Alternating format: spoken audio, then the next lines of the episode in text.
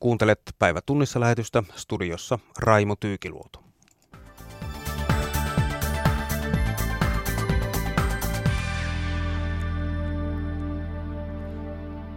Työpaikkojen yhteistoimintalakia halutaan muuttaa aidosti keskustelevaan suuntaan. Yhdysvalloissa presidentti Trump urakoi republikaanipuolueen vetoapuna vielä kongressivaalien aattona. Tänään astuvat voimaan loput Yhdysvaltojen uusista pakotteista Irania vastaan. Presidentti Sauli Niinistö on huolissaan kansainvälisten ydinasesopimusten mahdollisesta raukeamisesta. Verottajan suurpanostus tulorekisteri on monessa yrityksessä vielä kesken ja vihreiden uusi puheenjohtaja Pekka Haavisto sanoo, että ensi kevään eduskuntavaalit ovat ilmastovaalit. Tässä aiheita.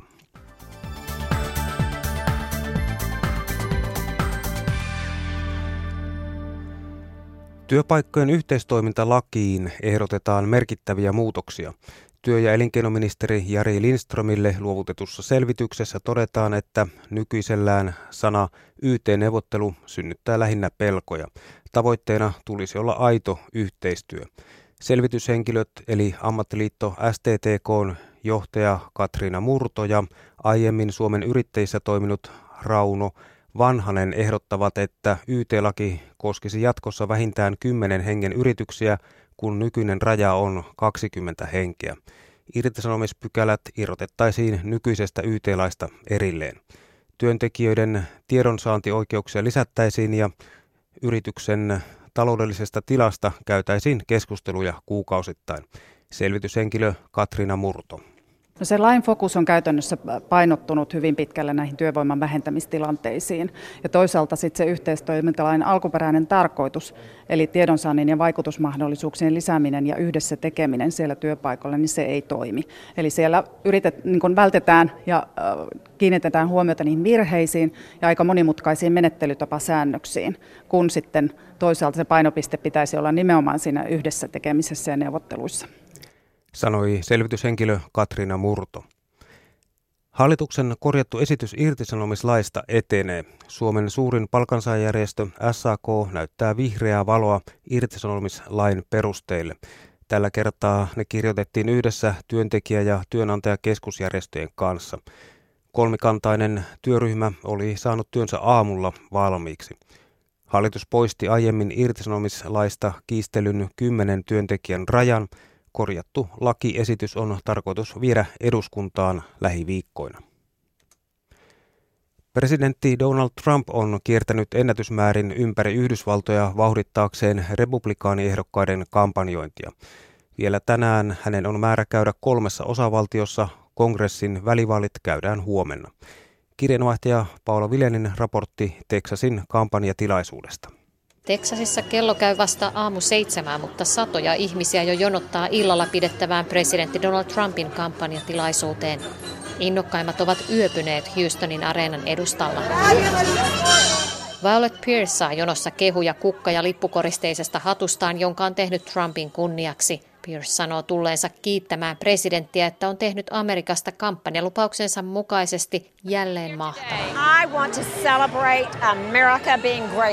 Pierce sanoo, että Trumpin ansiosta Yhdysvaltain taloudella menee hyvin, ihmisillä on töitä ja jokainen voi löytää unelmansa. Now everyone here literally can find their dream.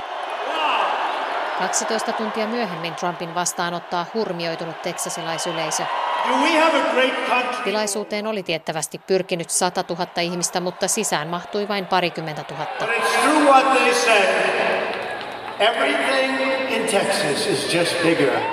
Trump on kiertänyt hengästyttävää tahtia Yhdysvaltoja, vaikka hänen kautensa ei kongressin välivaaleissa katkolla olekaan. Välivaaleja pidetään silti luottamusäänestyksenä presidentin politiikalle ja yleensä istuvan presidentin puolue häviää niissä paikkoja. Tosin jos teksasilaisilta Trumpin tukijoilta kysytään, vaaleissa ei ole hätäpäivää. He luottavat Trumpin vetoapuun.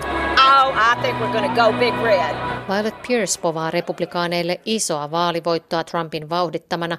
Roderick Jones on maltillisempi. I think there'll be a red wave in the Senate. And if I'm being honest, I think there'll be a red flood in the House, but hopefully there's a red wave in the House too. Jones arvelee, että senaatissa republikaanit vahvistavat otettaan, mutta edustajan huoneeseen olisi luvassa demokraattien tulva, vaikka nuori mies muuta toivoisi.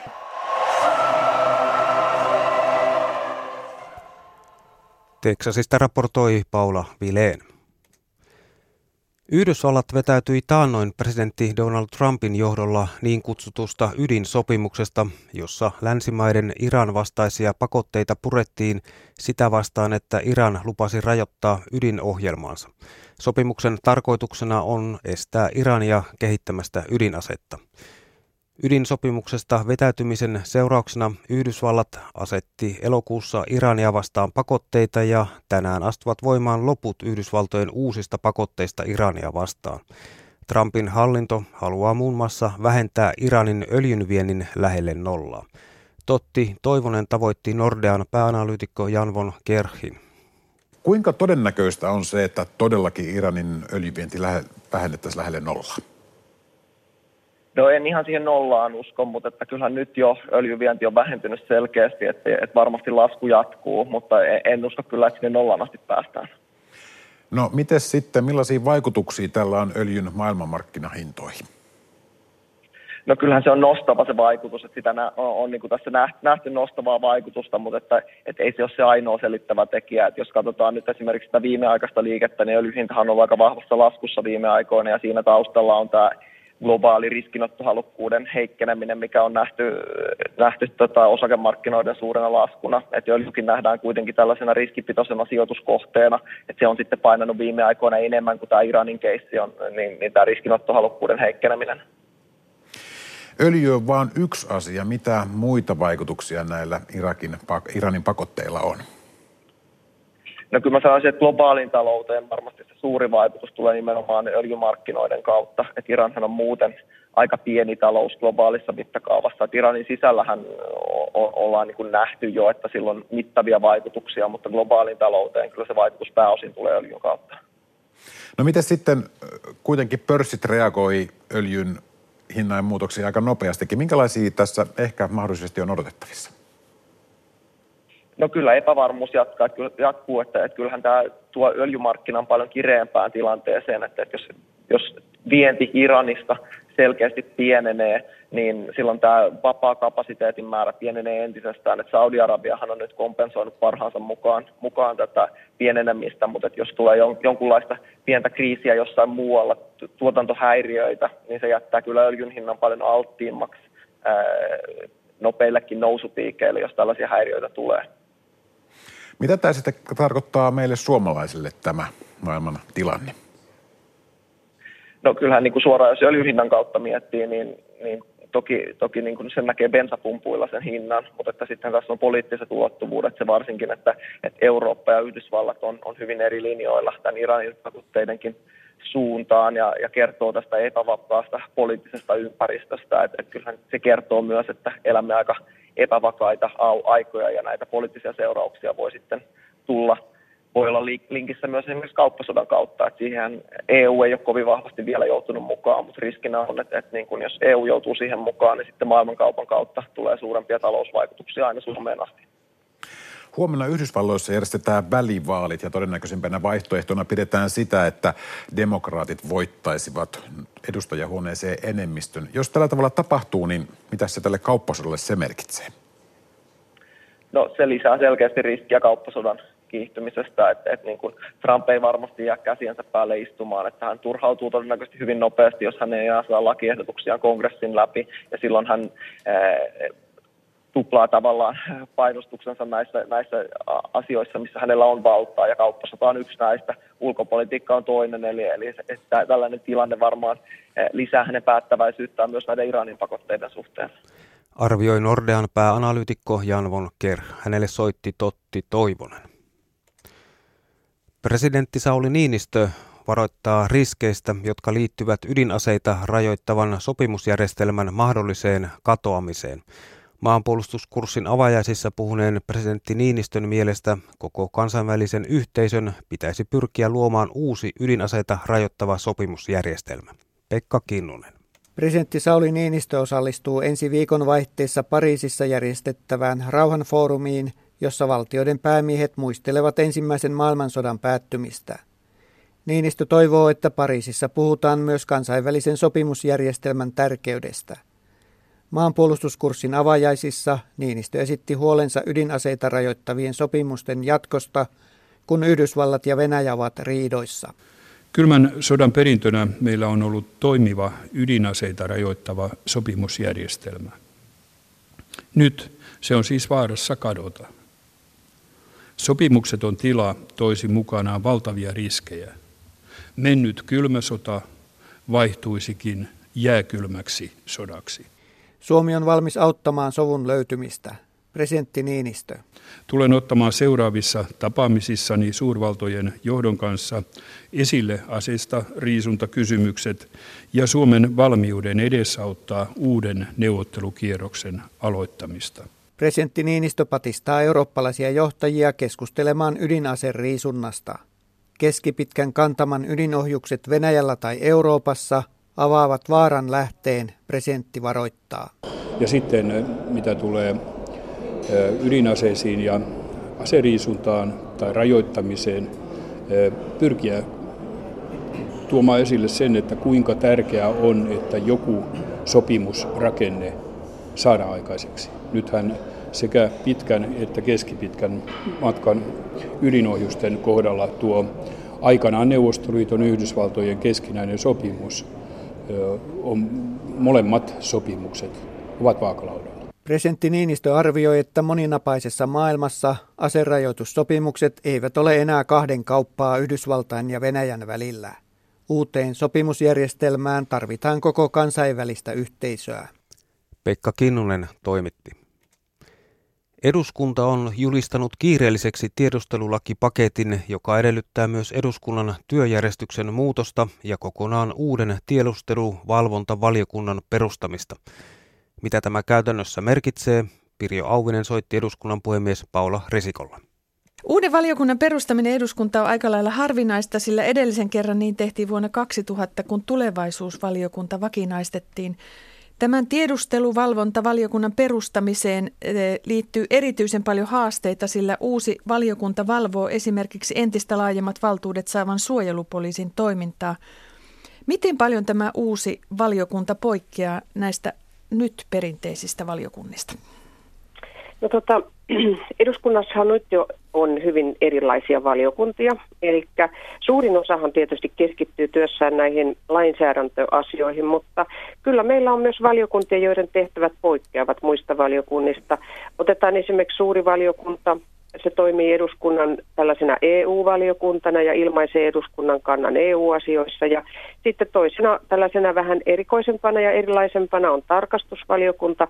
Sen tehtävä on valtion taloudenpidon laillisuuden ja tarkoituksenmukaisuuden ja valtion talousarvion noudattamisen valvonta. Ja jos ajattelee tätä tulevaa tiedusteluvalvontavaliokuntaa, niin sen tehtävähän on puhemiesneuvoston ehdotuksen mukaan siviili- ja sotilastiedustelun parlamentaarinen valvonta, ja tämä valvoisi sitten tiedustelutoiminnan asianmukaisuutta ja tarkoituksenmukaisuutta, seuraisi ja arvioisi tätä tiedustelutoiminnan painopisteitä ja seuraisi ja edistäisi perus- ja ihmisoikeuksien toteutumista tiedustelutoiminnassa ja käsittelisi sitten tiedusteluvaltuutetun kertomukset ja valvontahavainnot.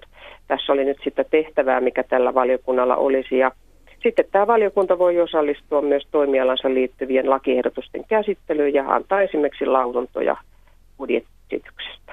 Kyllä sillä tietysti monipuolinen tehtäväkenttä on ja vähän erilainen kuin muilla, mutta ei mitenkään niin kuin sillä tavalla poikkeava, kun meillä on erilaisia valiokuntia. No, tällä uudella valiokunnalla on pääsy erittäin salaisiin tietoihin, joiden vuotaminen voisi olla kansallisesti kohtalokasta. Nyt yhtenä vaihtoehtona on väläytetty sitä, että suojelupoliisi tekisi kaikista valiokuntaan ehdolla olevista kansanedustajista niin kutsutun laajan turvallisuusselvityksen, ja jos jotain epäilyttävää löytyisi, paikkaa valiokunnassa ei saisi. Eikö tämä ole ristiriidassa kansanedustajan koskemattomuuden kanssa? No, tämä ehdotus laajan turvallisuusselvityksen tekemisestä on toki poikkeuksellinen, mutta sitä perustellaan sillä, että valiokunnalla on hyvin laajat oikeudet saada tehtävässään tarvitsemansa tiedot nimenomaan siviili- ja sotilastiedustelusta. Myös salassa pidettävät tiedot on mahdollisuus saada. Ja selvityksen tekeminen edellyttää siis kansanedustajan suostumusta, enkä itse ainakaan näe ristiriitaa selvityksen tekemisen ja kansanedustajan aseman välillä. No, ketkä kaikki tämän tiedon kelpaamattomuudesta saisivat, jos jonkun kohdalla nyt sitten punakynä kävisi? No, tässä ehdotuksessa lähdetään siitä, että selvityksen tuloksesta saisi kyseinen kansanedustaja tiedon, mutta myös eduskunnan puhemies. Eduskunnassa voisi siis olla kansanvalitsemia kansanedustajia, jotka eivät kelpaa tiedusteluvalvontavaliokuntaan. Toisaalta syntyisi ikään kuin valiojoukko, joka on supon nuhteettomaksi testaama. Eikö tästä syntyisi aika outo tilanne? No, itse en ainakaan usko, että valiokunnan jäsenyyttä edes tavoittelisi sellainen kansanedustaja, jolla olisi jotain kansalliseen turvallisuuteen liittyvää salattavaa. Että se on aika teoreettinen, että tällainen tulisi eteen. Ja enkä minä nyt oikeastaan puhuisi kyllä mistään valiojoukosta, että tulisi jotain 2 kerroksen väkeä, koska kyllähän tämänkin valiokunnan jäsenet on ihan tavallisia kansanedustajia. Ja toivottavasti niin kuin kaikki kansanedustajat hyvin kiinnostuneita tästä tehtävästä, joka koskee sisäistä ja ulkoista turvallisuutta. Kaikki tämän uuden tiedusteluvalvontavaliokunnan materiaali ei olisi automaattisesti salaista, mutta valiokunnasta lähtisi salaista materiaalia myös muihin valiokuntiin. Miten ongelmallisena, Paula Risikko, pidätte sitä, että avoimuuteen ja läpinäkyvyyteen pyrkivässä eduskunnassa olisi yhä enemmän ja enemmän tiukasti salaiseksi leimattua materiaalia? No, eduskunnan toiminta on kyllä jatkossakin ihan julkista, samoin kuin työhön liittyvät asiakirjat. Sitähän se edellyttää perustuslakikin. Mutta valiokuntien asiakirjojen julkisuudesta säädetään perustuslaissa ja eduskunnan työjärjestyksessä, ja tässä työjärjestykseen nyt ehdotetaan sitten lisättäväksi uusi pykälä tiedusteluvalvontavaliokunnan asiakirjojen julkisuudesta. Ehdotus on parhaillaan perustuslakivaliokunnan käsiteltävänä, ja valiokunta varmasti punnitsee tarkoin tämän julkisuusperiaatteen ja valtion kansallisen turvallisuuden vaatimusten tasapainoa. Siinähän täytyy hieman tasapainotella. Ja pitää koko ajan muistaa, että tälläkin hetkellä valiokunnissa käsitellään salassa pidettäviä asiakirjoja, ja se työjärjestyksen mukaan valiokunnassa voidaan aina päättää, että nämä pidetään nyt salassa. Ja tässä on nyt esimerkiksi viime keväänkin aikana valiokunnat on joissain tilanteissa päätynyt siihen. Eli muutos tämän uuden valiokunnan osalta on siinä, että uusi valiokunta tulee varmasti huomattavasti muita valiokuntia useammin sinne valiokuntaan salassa pidettäviä asiakirjoja. Kertoi eduskunnan puhemies Paula Risikko. Hänelle soitti Pirjo Auvinen. Valmistautuminen vuodenvaihteessa avautuvaan tulorekisteriin on monen yrityksen kohdalla vielä pahasti kesken. Rekisteri muuttaa huomattavasti palkanmaksun rutiineja, joten viimeistään nyt yritysten pitäisi herätä muutokseen. Tulorekisterin uskotaan vähentävän huomattavasti sekä viranomaisten että yritysten paperisotaa. Aapo Parviainen. Tulorekisteri on verottajan suurpanostus, jota on valmisteltu ja markkinoitu jo vuosia. Vuodenvaihteen muutoksen ei siis pitäisi olla yllätys yhdellekään yritykselle. Silti eläkeyhtiö Ilmarisen asiakasyrityksilleen lähettämän kyselyn mukaan vain joka toinen yritys on valmis ottamaan uuden palvelun käyttöön vuodenvaihteessa.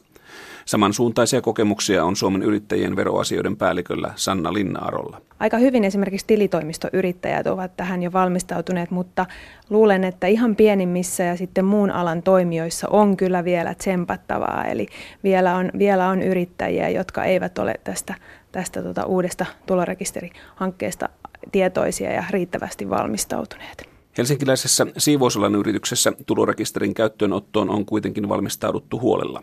40 ihmistä työllistävän Siveksin toimitusjohtaja Monika Pörkivi odottaa oman työnsä helpottuvan. Se, että ei tarvitse enää ilmoittaa näitä tietoja sitten Kelaan erikseen vaikka pitkästä sairauspoissaolosta tai sitten jos jää äitiyslomalle. Et nyt pitää täyttää sitten aina meillä nämä paperit, jolloin tulee sitten työntekijälle myöskään viivellä. Et nyt Kela ja kaikki muut viranomaiset saa nämä tiedot sitten yhdestä paikasta ja ne on ajan tasalla. Tähän tehokkaaseen yhden luukun palveluun verohallinto tulorekisterillään pyrkii.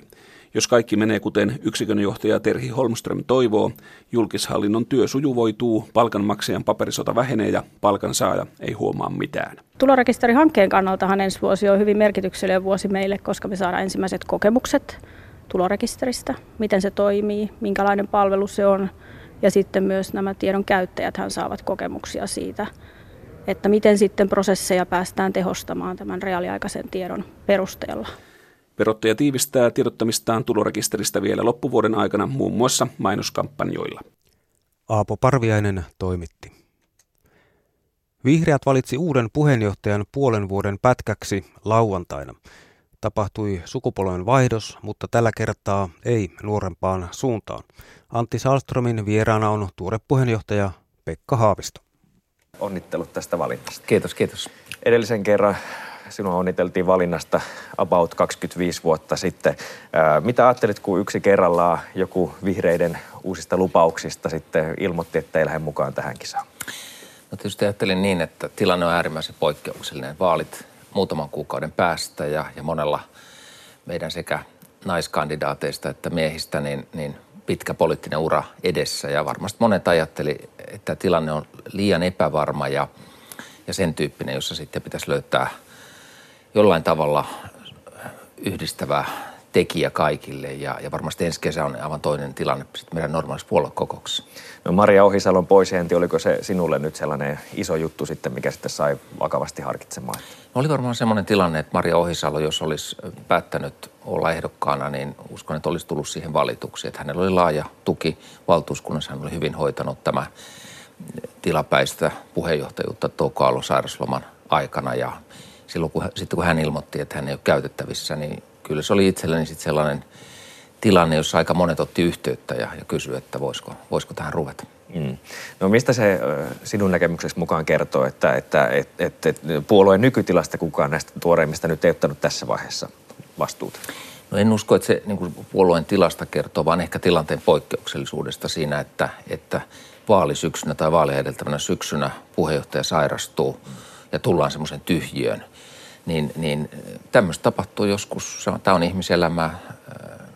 Kaikilla työpaikoilla voi olla tällaisia suuria myllerryksiä tai muutoksia ja silloin tavallaan etsitään sitten siihen hetkeen parasta ratkaisua. Et ole huolissa siitä, että sieltä olisi nyt uusia kykyjä tulossa seuraaviin vaaleihin? No kyllä sieltä aika paljon tulee, että meillä on ollut aina puheenjohtajavaaleissa hyvin laaja kirjo ehdokkaita sekä puheenjohtajiksi että varapuheenjohtajiksi ja uskon, että saadaan ihan elävä puoluekokous ensi kesänä. No puolueen puheenjohtajaksi valittiin nyt kolmannen kerran putkeen mies. Mitä se kertoo puolueesta, joka ainakin kertoo, että tasa-arvoasiat on tärkeitä ja haluaa olla tämmöinen edistyksellinen puolue?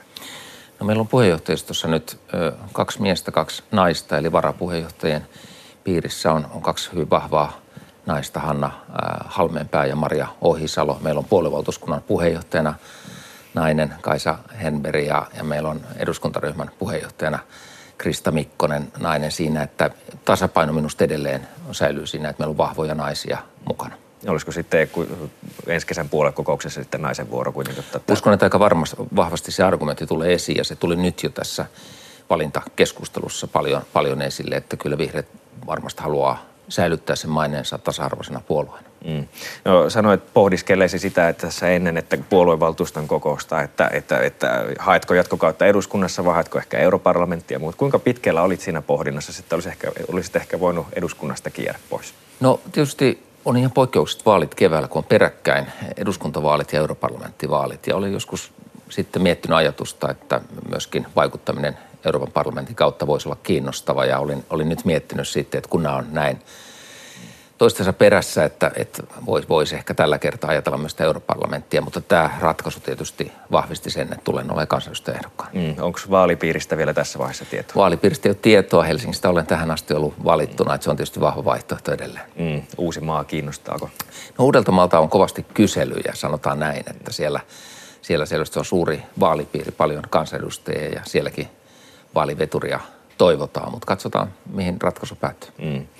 Olet tunnettu erityisesti ulkomaan asioista, olet luonut tunnettuutta asiantuntijana muun muassa sovittelutyössä, kriisinhallinnassa, mutta oppositiopolitiikassa sun rooliasi on vähän luonnehdittu vaisuksikin, niin millaiset aseet sulla on lähteä haastamaan hallituksen politiikkaa ja myös sitä SDPn asemaa pääoppositiopuolueen? No itse tietysti ajattelen näin, että nyt olisi aika vihreiden olla 3 suurimman puolueen joukossa ensi vaalien jälkeen, että tavoite pitää olla siellä. Mutta toisaalta Suomeen aina luodaan koalitiohallituksia, jos haluaa viedä vihreitä tavoitteita eteenpäin, ilmastonmuutoksen torjuntaa ja uutta työelämää tai koulutusta, niin totta kai siihen tarvitaan kumppaneita. Ja varmasti oma vahvuuteni on neuvottelutaito, mutta en nyt usko, että se on huono asia Suomen politiikassa, jos katsoo tämänkin hallituksen taivalta, niin voi sanoa, että monet asiat on kaatunut neuvottelutaidon puutteeseen. Sote, kysymys ja tämän tyyppiset on jumiutuneet siihen, että ei ole pystytty neuvottelemaan. Nyt ehkä myöskin nämä irtisanomiskysymykset osoittaa sitä, että jollain tavalla viedään tilannetta sellaiseen, että hakataan päätä seinään eikä päästä eteenpäin ja kyllähän tämmöisestä politikoinnista myös pitäisi päästä pois. Eli et lähde nyt muuttamaan tyyliä semmoiseen haastavampaan suuntaan tai? No aina on sitä haastamistakin, mutta meillä on kaikilla omat luonteenpiirteemme ja oma piirteeni on aina ollut se, että etsitään kokonaisuuksia ja katsotaan, miten saadaan mahdollisimman isot voimat toimimaan niiden tavoitteiden puolesta, joita halutaan. Et siinä on varmaan oma vahvuuteni. No, tässä on muun muassa yksi iso asia, mikä vielä on kesken hallituksen projekteista, on tämä sote-uudistus. Ja olet muun muassa sitä valinnanvapausmallia siinä kritisoinut. Niin mikä on sitten sinun vaihtoehtosi tässä sitten? Että miten saadaan suomalaisille kattavat palvelut, terveyspalvelut ilman, että tämmöistä valinnanvapausmallia luotaisiin? No, sotessa on monta asiaa tavallaan ajateltu oikein. Se on se, että yli 200 kuntatoimijalta siirretään alle 20 maakuntaan se vastuu. Minusta se on hyvä sosiaali- ja terveyspalveluissa, mutta se vastuu pitäisi oikeasti olla siellä maakunnissa. Nyt on tuotu niin kuin markkinamalli, jossa se vastuu yhtäkkiä lähtee sitten niin kuin yksityisille yrityksille. Ei siinä suomalaisten terveyserot vähene ja antaisi maakunnalle aika vahvan vastuun, antaisi myöskin veronkanto-oikeudellisen rahoituksen vastuun. Että nythän tavallaan tilanne on vähän nurinkurinen, maakunta vastaa palvelujen järjestämisestä, mutta rahapäätökset tehdään muualla. Silloin tämä veronkantovastuun kautta minusta tilanne olisi hyvä, että maakunnat sais hoitaa oman rahoituksensa ja kehittää näitä palveluja. SDP ja Vasemmistoliitto ovat saaneet tässä nyt keräillä pisteitä, kun hallitus on kiistellyt AY-liikkeen kanssa irtisanomislaista ja muista, niin miten sä estät sen, että nyt sitten kannatusta ei siirry entistä enemmän nyt esimerkiksi näihin vasemmalla oleviin puolueisiin? No, uskon, että vihreiden kannatus, nyt kun se on tänä syksynä ollut osittain menossa alaspäin näissä Gallup-luvuissa, niin johtuu juuri tästä, että meillä on ollut vaikea tämä puheenjohtajatilanne ja tämän tyyppinen. On monia ihmisiä, niin kuin itsekin, joka ajattelee, että työntekijöiden järjestäytyminen on hyvä asia. Työntekijöiden täytyy voida vaikuttaa omiin asioihinsa. Meidän ei pitäisi Suomessa lähtökohtaisesti vaikuttaa esimerkiksi siihen, että työelämä muuttuu epävarmemmaksi irtisanomisten kautta. Mutta näihin löytyy varmaan järkeviä malleja, esimerkiksi sellaisia, että pienissä yrityksissä sen ensimmäisen ja toisen työntekijän palkkaamista helpotetaan erilaisilla työn sivukuluja vähentämällä ja näin poispäin. Että löytyy toisenlaisia malleja, mitä hallitus on tarjonnut. No, nämä syksyn kovat sisäpoliittiset kiistat on pikkasen nyt rauhoittunut. Siellä oli just tätä irtisanomislakikiistaa ja sitten tämä vilkkaan keskustelu myös tästä IPCC:n ilmastoraportista. Sekin aika nopeasti lopulta sitten laantui. Missä asioissa vihreä tehtiin vielä tässä puolen vuoden aikana hallitusta esimerkiksi haastaa? No, uskon, että nämä ilmastokysymykset tulee säilymään vaaleissa isona asiana. Näistä tulee eräällä tavalla ilmastovaalit. Tämähän ei ole vain suomalainen teema, vaan tämä alkaa olla eurooppalainen teema. Hyvin monet sellaiset vihreiden pitkän linjan asiat on nyt nousussa. Se näkee esimerkiksi Saksan kehityksestä. Ja kun meidän ulkoministeri on tämmöinen ilmastoskeptikko ja on sitä mieltä, että tiedemiesten tuloksista ei pidä välittää, niin onhan tämä huolestuttava tilanne. Kyllä meillä keväällä, kun hallitusta muodostetaan, niin pitää katsoa oikeasti nämä pitkän aikavälin ilmastokysymykset, kestävän kehityksen kysymykset. Ja toivon, että seuraavasta hallituksesta tulee tämmöinen kestävän kehityksen hallitus. Selkeästi katse on jo siellä, että ainakin hallitustunnusteluissa haluatte olla vaihtoehtona. Kyllä, ilman muuta. Ja toivon, että vihreillä on sellainen vaalimenestys, että ollaan vakavasti otettava neuvottelukumppani sitten vaalien jälkeen.